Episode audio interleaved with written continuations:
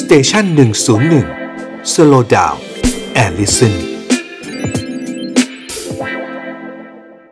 Pink Panther ซึ่งเป็นเพลงเปิดตัวพี่บุญรัตน์อภิชาติไตรสอนบรรณาธิการร่วมของ 101 Morning Call และสื่อมวลชนอาวุโส แขกรับเชิญของเราประจำทุกวันอังคารในช่วง Alone Together นั้นมันมีที่มานะครับ ที่ต้องเป็น Pink Panther เนี่ยนอกจากดนตรีมันจะดูเป็นแนวสายลับให้กับรายการแล้วนะครับ พิงค์ก็คือพี่บุญรัตน์ก็เป็นสิทธิ์เก่าของจุฬานะครับเป็นนิเทศศาสตร์บัณฑิตจากรั้วจามจุรี แน่นอนนะครับ วันนี้ก็คงต้องอยากจะแสดงความเห็นกับสิ่งที่เป็นข่าวกันมาตั้งแต่วันที่ 23 ตุลาคมด้วยเช่นเดียวกันนะครับและรวมถึงเรื่องอื่นๆ ที่วันนี้จะพูดคุยกันในรายการทั้งเรื่องของการเปรียบเทียบอาเซียน การปฏิเสธผู้นำ รัฐบาลทหารเมียนมาไม่ให้มาร่วมประชุมที่อาเซียน แล้วมองคู่ขนานกับกับกับกรณีที่ผู้นำตุรกีขับไล่ทูตสิบประเทศออกนอกประเทศ โดยใช้คำว่า persona non grata หรือว่าบุคคลต้องห้ามบุคคลไม่พึงประสงค์เนี่ยนะครับก็ค่อนข้างแรงทีเดียว ไปทักทายพี่บุญรัตน์กันดีกว่านะครับ พี่บุญรัตน์สวัสดีครับ สวัสดีค่ะ ครับ เป็นไงบ้างครับเรื่องของการอัญเชิญพระเกี้ยว คือต้องพูดก่อนนะคะว่า เป็นสิทธิ์เก่าจุฬาลุกเข้าไปคือรุ่น 14 ตุลาออกคือ 6 ตุลาเพราะนั้นรุ่นนั้นเนี่ยจะมีเรื่องของกิจกรรมทางการเมืองเยอะมากนะคะ แล้วก็บังเอิญเรียนนิเทศศาสตร์เอกเอกหนังสือพิมพ์ ซึ่งเป็นหนังสือพิมพ์ยุคแรกเลยที่แยกมาเป็นเอกหนังสือพิมพ์ กิจกรรมนั้นต้องเข้าไปยุ่งอยู่กับเรื่องของการทำกิจกรรมต่างๆนะคะ สโมสรนิสิตก็เข้าไปทำร่วมด้วยอะค่ะ เออจริง ๆก็คือหมายถึงประเพณีของจุฬามีทั้งดีและไม่ดี จะเรียกประเพณีก็ก็ไม่ถึงค่าเรียกประเพณี อย่างเช่น กรณีวักน้องระบบของซีเนียอะไรพวกนี้ออกมานะคะ ก็มีการปรับปรุงแก้ไขกันไปเรื่อยแต่เรื่องของพักเกี้ยวเนี่ยนะคะ เป็นเรื่องของนี่คือสัญลักษณ์ของจุฬานะคะ แล้วก็ไม่เคยฟุตบอลประเพณีก็จัดมาไม่มีปัญหา แต่พอมาเกิดเรื่องนี้สโมสรนิสิตบอกว่าจะไม่มีการอัญเชิญพระเกี้ยว เพราะว่าเป็นเรื่องของการไม่เสมอภาคนะคะ เป็นเรื่องของประเพณีที่ไม่เหมาะสม พอพูดถึงคำนี้ปั๊บเนี่ยหวนคิดไปเลย ซึ่งก็มีหลายคนคิดเหมือนกันค่ะเอามาเทียบกับเรื่องของการปฏิวัติวัฒนธรรมจีน เพราะว่าปฏิวัติวัฒนธรรมจีนผ่านมาห้าสิบห้าปีแล้วนะคะเขาล้มสี่สี่เก่าหรือว่าสี่โบราณ ความคิดเก่าจารีตเก่าประเพณีเก่าค่านิยมเก่านะคะ หมายถึงว่าทุกอย่างไม่ดีหมด เริ่มมาคือการโจมตีครู โจมตี พ่อแม่โจมตีนู่นโจมตีนี่บอกว่าเป็นความคิดที่ล้าสมัยนะคะ แต่ว่าสิ่งที่เกิดขึ้นเนี่ยคือความคิดของพวกคุณ แล้วเราเพี่เคยพูดมาหลายครั้งแล้วว่า วิธีการที่จะทำลายประเทศไทยได้ดีที่สุด หรือทำลายประเทศทั่วโลกดีที่สุด คือการล้างสมองเด็กวัยรุ่น แล้วสร้างกลุ่มเด็กวัยรุ่นที่เชื่อแนวคิดของตัวเองขึ้นมา โจชัววองนี่คือตัวอย่างที่เห็นชัดมากนะคะ ในการที่สนับสนุนตั้งแต่เด็กล้านสมองเด็ก แล้วกลุ่มกลุ่มของคนนักศึกษารุ่นปัจจุบันบางกลุ่มที่มาชูสามนิ้ว ตอนหลังก็กลายเป็นกลุ่มเด็กนักเรียนพวกนี้เนี่ยคุณกำลังชูกระแสแรก ๆ ก็คือชูกระแสตะวันตก แต่วิธีการที่มาเกี่ยวข้องกับเรื่องของพระเกี้ยวพวกนี้เนี่ยนะคะ พูดตรงๆพอพูดถึงเรื่องของเก่าๆปั๊บเนี่ยกำลังบอกว่าคุณกำลังย้อนรอย ย้อนรอยการปฏิวัติวัฒนธรรมหรือเปล่า คุณไปยืมรูปแบบเข้ามาใช้คำพูดเอามาใช้ ซึ่งไม่ใช่ค่ะ สิ่งที่ทำมาคือการปฏิวัติวัฒนธรรมเขาเห็นแล้วว่าเป็นการผิดพลาดครั้งร้ายแรงในประวัติศาสตร์ของพรรคคอมมิวนิสต์จีนด้วยซ้ำไปนะคะเพราะฉะนั้นทำอะไรต้องให้ตระหนักแล้วก็ก็มีพวกสิทธิ์เก่า จำนวนมากค่ะที่ออกมาพูดว่าสโมสรนี้ไม่ใช่คุณเป็นประกาศสิทธิ์ออกมานะคะ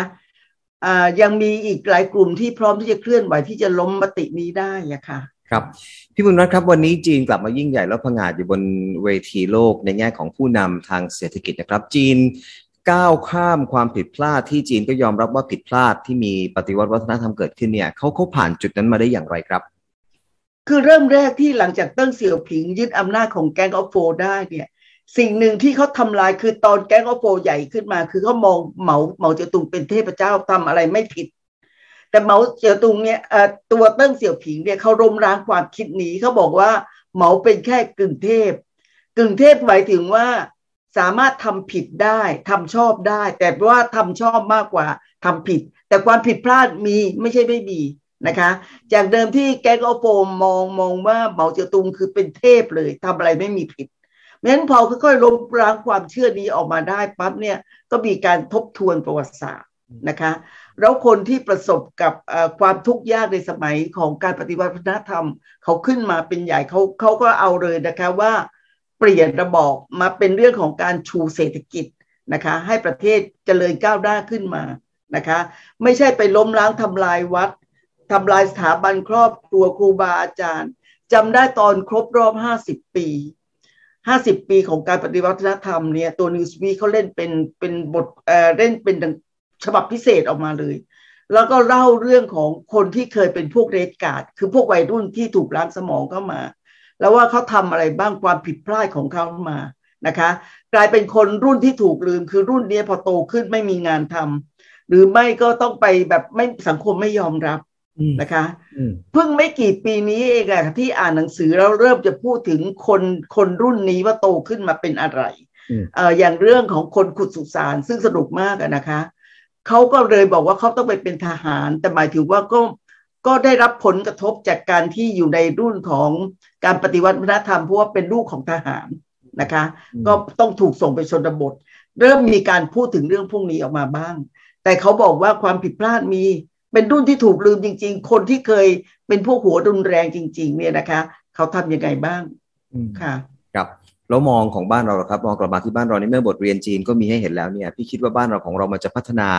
ไปยังไงครับเรื่องนี้มันเพราะว่าเป็นขบวนการนี้เป็นแค่เป็นแค่การแสดงออกเชิงสัญลักษณ์ เป็นหนึ่งในหลายเหตุการณ์ที่เกิดขึ้นมาแล้ว แล้วกำลังจะเกิดขึ้นจากนี้ไป คือเป็นการกระตุ้นกระแสคนให้ลุกลุกขึ้นมา มีบทบาททางสังคมมากขึ้น นะคะ จากจุฬาที่มีการเคลื่อนไหวนิดๆหน่อยๆ ว่าปล่อยให้ตัวของนายกสโมสรเขาทำอะไรบ้างไปก็ให้เป็นบทเรียน แต่ครั้งนี้คุณแตะ แต่สิ่งที่เป็นหัวใจของชาวจุฬาคือพระเกี้ยวนะคะ คุณแตะหัวใจเขาเนี่ยคนถึงลุกขึ้นมาทันที บางคนยังบอกว่าก็เห็นด้วยไง เพราะว่าจุฬามีอะไรที่ไม่ดีเยอะ ไม่ดีก็มี ดีก็มีนะคะ อย่างที่เราสามารถที่จะ ขจัดระบบที่เราเรียกว่าซีเนียพวกระบบวากออกไปได้นะคะ นั่นก็เป็นเรื่องที่ไม่ดีเราแก้ไขได้ ไม่ใช่แก้ไขไม่ได้ แต่นี่คือหัวใจคือสัญลักษณ์ของชาวจุฬาน้องพี่น้องพี่จุฬาอยู่ได้ด้วยพระเกี้ยวอะ สัญลักษณ์คือพระเกี้ยวอะ แล้วคุณมาแตะบอกว่าเป็นเรื่องของความไม่เสมอภาค ซึ่งไม่ใช่ค่ะนะคะ ครับไปกันที่ระดับ ภูมิภาคออกจากประเทศไทยแล้วนะครับ ซึ่งเราก็ถูกแทรกแซงด้วยวิธีคิดแบบนี้นะครับ เข้ามาในกลุ่มวัยรุ่นที่ก็ต้องจับตาดูว่ามันจะบานปลายไปอย่างไรนะครับ ไปที่ระดับอาเซียนกันบ้างครับ มีข่าวเป็นมาสักระยะหนึ่งแล้วเรื่องของการรวมหัวกันของบรรดาอาเซียนที่จะปฏิเสธ ผู้นำรัฐบาลทหารพม่าครับ ก็วันนี้ค่ะวันอังคารเนี่ยครับอาเซียนประชุมสุดยอดนะคะ แล้วก็อย่างที่บอกคือเมื่อกลางเดือนเนี่ยมีการประชุมระดับรัฐมนตรีต่างประเทศ แล้วเขาลงมติว่าไม่ให้ผู้นำไม่ให้มินออนไลน์ผู้นำพม่ามาร่วมประชุมสุดยอด ประชุมสุดยอดคือการประชุมผู้นำของประเทศในอาเซียนนะคะนั่นเป็นประชุมรัฐมนตรีต่างประเทศ ซึ่งก็มีคนแย้งมาก่อนว่าอาเซียนไหนบอกว่าเราไม่แทรกแซงกิจการภายในซึ่งกันและกันละ่ะ เรื่องของพม่าก็เป็นเรื่องภายในอาเซียนอย่าไปยุ่งอะไรพวกนี้ออกมา แต่ทีนี้ก็มีการโต้ตอบกลับมาที่จนกระทั่งมีการลงมติอะค่ะ เพราะว่าอาเซียนเนี่ยเวลาการประชุมสุดยอดจะมีอยู่ข้อหนึ่งคือ นอกเหนือจากที่ว่าไม่แทรกแซงกิจการภายในซึ่งกันและและกันแล้วนะคะ ต้องเป็นฉันทามติ เวลามีมติอะไรก็ตามนะถ้ามีประเทศหนึ่งแย้งมาเนี่ยประเทศเอ่อมตินั้นจะตกไป เขาก็กลัวว่าตัวของมินอองหลายถ้ามาปรับแย้งมาทันทีว่าอาเซียนอย่ามายุ่งพม่าใช้ข้อเรื่องของการไม่แทรกแซงแล้วเนี่ย อาเซียนก็ทำอะไรไม่ได้การประชุมก็ล้มเหลวเขาก็เลยยกมาอ้างว่า สิ่งที่จะล้มในเรื่องของการไม่แทรกแซงกิจการภายในก็คือเรื่องของความสามัคคีความเป็นเอกภาพนะคะ ที่จะต้องเดินหน้าต่อไปได้เนี่ย เพราะฉะนั้นเอาเรื่องนี้มามาเป็นมติของรัฐมนตรีต่างประเทศว่า ไม่ให้ผู้นำ ของพม่ามาร่วมประชุมสุดยอด เพื่อให้มีการมีการประชุมที่ดำเนินไปด้วยดีนะคะ ก็เป็นครั้งแรกแรกๆเลยที่เห็นออกมาเป็นมตินี้นะคะ ซึ่งก็ก็มีตัวแทนพม่ามาเหมือนกันเขาอาเซียนไปเชิญเป็นนักการทูตอดีตนักการทูตมานะคะ ก็ไม่ไม่รู้จักเหมือนกันว่าเป็นใคร แต่เขาบอกเป็นนักการทูตก็ก็เข้ามาร่วมประชุมไปนะคะ เพราะฉะนั้นประเด็นนี้เนี่ยเพราะว่าบลูไดจะ จะสิ้นสุดวาระการเป็นผู้นำแล้วนะคะ ผู้นำของของอาเซียนครับประเทศถัดไปคือกัมพูชาอืมทีเนี้ยอาเซียนจะสนุกแล้วอืมนะคะกัมพูชาเนี่ยไม่ใช่เฉพาะว่าตอนนี้เออเดินตามจีนเท่านั้น เพราะจีนไปลงทุนมากอย่างเดียว ที่มาขึ้นมามีอำนาจของฮุนเซนก็วิธีเดียวกันกับบินออนไลน์นะคะ ก็คือการยึดอำนาจออกมาเหมือนกันมงั้นถ้าถ้าฮุนเซน บอกว่าฉันคัดค้านบินออนไลน์ตลอดเนี่ย คนอาจจะประเทศแล้วคุณน่ะมาจากไหนนะคะดังนั้นข้อขัดแย้งมีอะไรออกมาอย่างนี้ แล้วก็อีกอย่างหนึ่งคือ ตอนนี้กัมพูชาไม่ไม่ไปเดินตามก้นของตะวันตกของของสหรัฐเหมือนเหมือนก่อน เพราะว่าโดนโจมตีเรื่องของการละเมิดสิทธิมนุษยชนมากครับและเรื่องของเอ่อการเอ่อ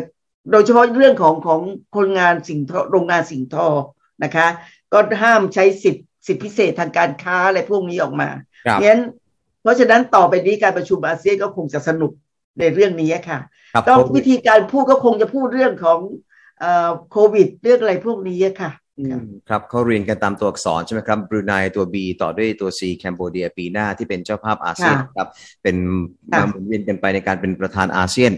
อาเซียนมีความเป็นตัวของตัวเองนะครับในการปฏิเสธอ่ามินออนไลน์ไม่ให้มาร่วมประชุมหรือว่ามีการแทรกแซงโดยตะวันตกครับ คือปฏิเสธเองจริง ๆ ตะวันตกก็เริ่มเข้ามาเขามีอิทธิพลมาตลอด เพียงแต่ว่าช่วงไม่กี่ปีมานี้ค่ะตัวตั้งแต่ฟิลิปปินส์ก็มีการเปลี่ยนแปลงออกมาจุดยืนเพราะก่อนนั้นตัวตัวที่ที่ตั้งตั้งมั่นในการในการเดินตามอเมริกาอยู่มาคือต่อต้านจีน ก็คือฟิลิปปินส์ในยุคของดูเตอร์เต้แต่ตอนนี้ฟิลิปปินส์กำลังจะมีการเลือกตั้งนะคะ เพราะฉะนั้นอเมริกาที่แทรกแซงก็คือผ่านนโยบายในเรื่องพวกนี้ออกมา ในแง่ที่ว่า เออนี่มาด้วยอำนาจไม่ชอบธรรมนะเป็นการยึดอำนาจออกมานะคะ แล้วก่อนนั้นสิงคโปร์เป็นตัวตั้งตัวตี คือสิงคโปร์นี่ก็การค้าขายอย่างเดียวนะคะ แต่ตอนนี้คือมาเลเซียกับอินโดนีเซียจับมือกัน จับมือกันที่จะผลักดันบรูไนนะคะ แล้วก็เลยก็มีการต่อต้านเรื่องของของบินออนไลน์ออกมา อืมค่ะ ครับ ซึ่งท่าทีก็จะเปลี่ยนไปเมื่อแคนโบเดียเป็นประธานอาเซียนนะครับ แต่ทำไมพี่บุญรัตน์อยากมองเปรียบเทียบกันกับ เหตุการณ์ที่เกิดขึ้นที่ตุรกีที่ประธานาธิบดีเออร์โดวานเนี่ยเตรียมที่จะขับไล่ทูตสิบประเทศทำไมทำไมถึงมองสองเรื่องนี้ขนานกันหรือเปรียบเทียบกันครับคือคือคือมองมองแล้วขำอะเหมือนละครคนละครนะคะดูละครนะคะละครคนละครขันประชันกัน เพราะว่าคุณต่อต้านมินออนไลน์ในแง่ของการที่คุณใช้อำนาจใช้ทหาร ใช้อาวุธในการยึดอำนาจนะคะมีการกวาดล้างอะไรๆพวกนี้ออกมา ตุรกีเนี่ย จู่ๆก็เป็นข่าวออกมาคือมีสิบทุกสิบทูตของของสิบประเทศนะคะสหรัฐนำโดยสหรัฐและอังกฤษฝรั่งเศส เยอรมันอะส่วนใหญ่ก็คืออยู่ทางทางยุโรปนะคะเดนมาร์กจู่ๆก็ออกแถลงการณ์มาสแกนดิเนเวียอืมอืมอืมออกแถลงการณ์มาบอกเรียกร้องให้ตุรกีเนี่ยปล่อยตัวนักเคลื่อนไหวทางสังคมคนหนึ่งนะคะ ซึ่งถูกจับในสองข้อหา ข้อหาแรกเมื่อเมื่อปี ห้าหกประมาณนั้นนะคะข้อหาแรกคือไปร่วมการชุมนุมประท้วงรัฐบาลนะคะ ทีนี้ข้อหานี้หลุดไปศาลยกฟ้องก็มีข้อหาใหม่คือเมื่อปี 59จำได้ไหมคะ ที่กองทัพอากาศ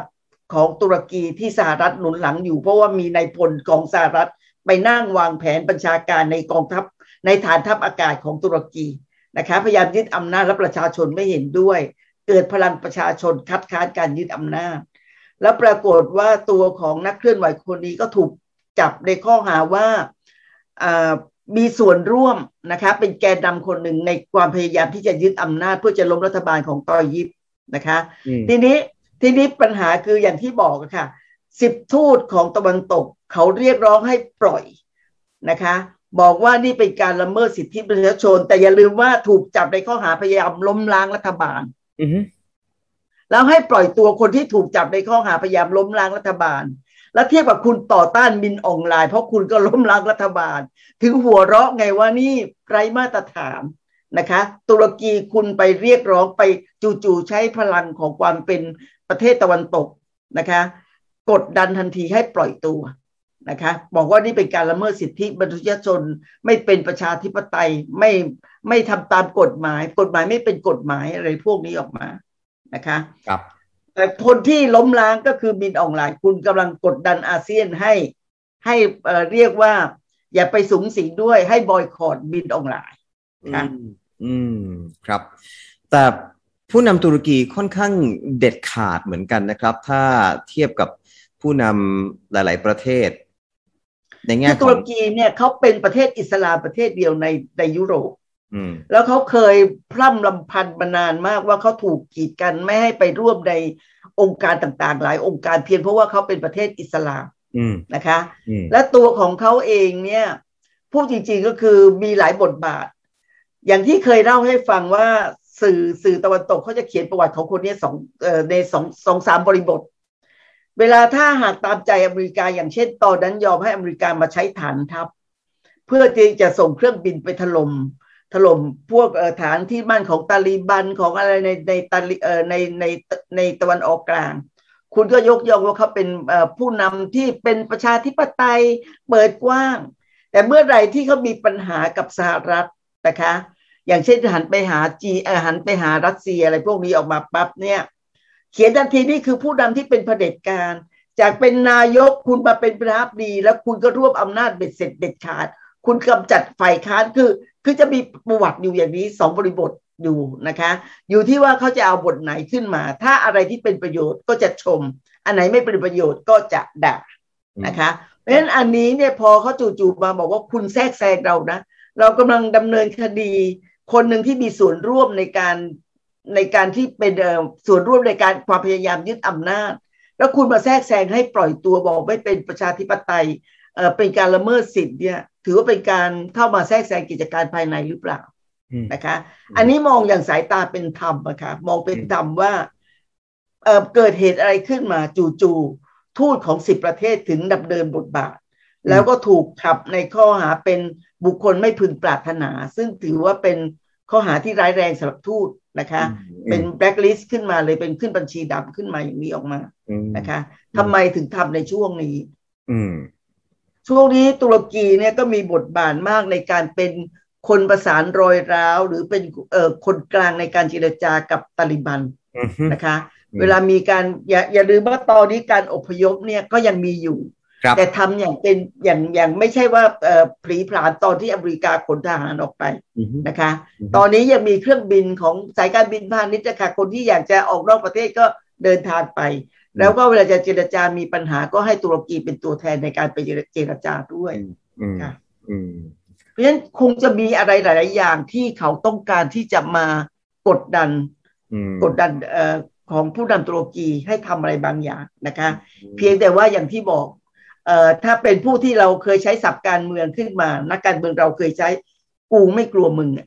นะคะพอใช้คำนี้ขึ้นมาปั๊บเราก็จะเห็นทันทีว่า อ๋อการเมืองกำลังเล่นอะไรกันอยู่ค่ะ อืมครับอ่าถ้าเกิดเทียบเออร์โดวานกับมีนอองไลน์นะครับ ความเด็ดขาดหรือว่าการรับมือกับการถูกเล่นงานแบบนี้ คือบินออนไลน์เนี่ยมีมีกองทัพหนุนหลังอยู่ แล้วก็ที่เราให้ความสนใจเพราะเป็นอยู่ติดกับประเทศเราอืมแต่ความที่เป็นไอ้ลูกเล่นอะไรมากมายที่อยู่มาได้สิบกว่าปีเนี่ย ต้องต่อยยิบแอดกันอืมคนนี้เขาลูกเล่นเยอะอืม ตั้งแต่เป็นนักการเมืองออกมา แต่ว่าศัตรูเขาก็เยอะมากนะคะ แล้วศัตรูเขาก็คือผู้นำศาสนาที่สหรัฐหนุนหลังอยู่อะกุเลนนะคะเอ่อตุเลนขึ้นมา เพราะฉะนั้นเขาคือเขาเผชิญหน้าโดยตรงเลยนะคะเผชิญหน้าโดยตรงกับสหรัฐที่หนุนอยู่ งอนแงนแต่เขาสามารถรวบอำนาจได้อืมแล้วเขายังมีเรื่องของกบฏบาสอีก ยังมีอะไรหลายอย่าง เพราะฉะนั้นเขาเอาตัวรอดมาได้สิบกว่าปีถือว่าเขาเขาเก่งอะนะคะ อืมออกมานี่ว่าเขาเด็ดขาดอยู่เหมือนกัน สามารถเล่นลูกล่อลูกชนได้อืมตอนที่ไปเข้ากับอเมริกาแล้วหันหลังให้รัสเซีย แล้วถูกรัสเซียกดดันมากในเรื่องของการท่องเที่ยว เพราะว่านักท่องเที่ยวรัสเซียมักจะมาที่ตุรกีอืมในเรื่องของท่อส่งแก๊ส ในเรื่องอุตสาหกรรมต่างอืมๆเขาก็กลับหลังทันทีเลย กลับหลังหันมาบอกว่ามาฟื้นความสัมพันธ์กับรัสเซียตัดความสัมพันธ์กับอเมริกา ซึ่งดีแต่ใช้ฐานทัพแล้วทำให้เขาเป็นเป้า ตกเอ่อตกอยู่ในการถูกถูกรอบก่อวินาศกรรมอยู่เสมอๆค่ะอืมครับอะ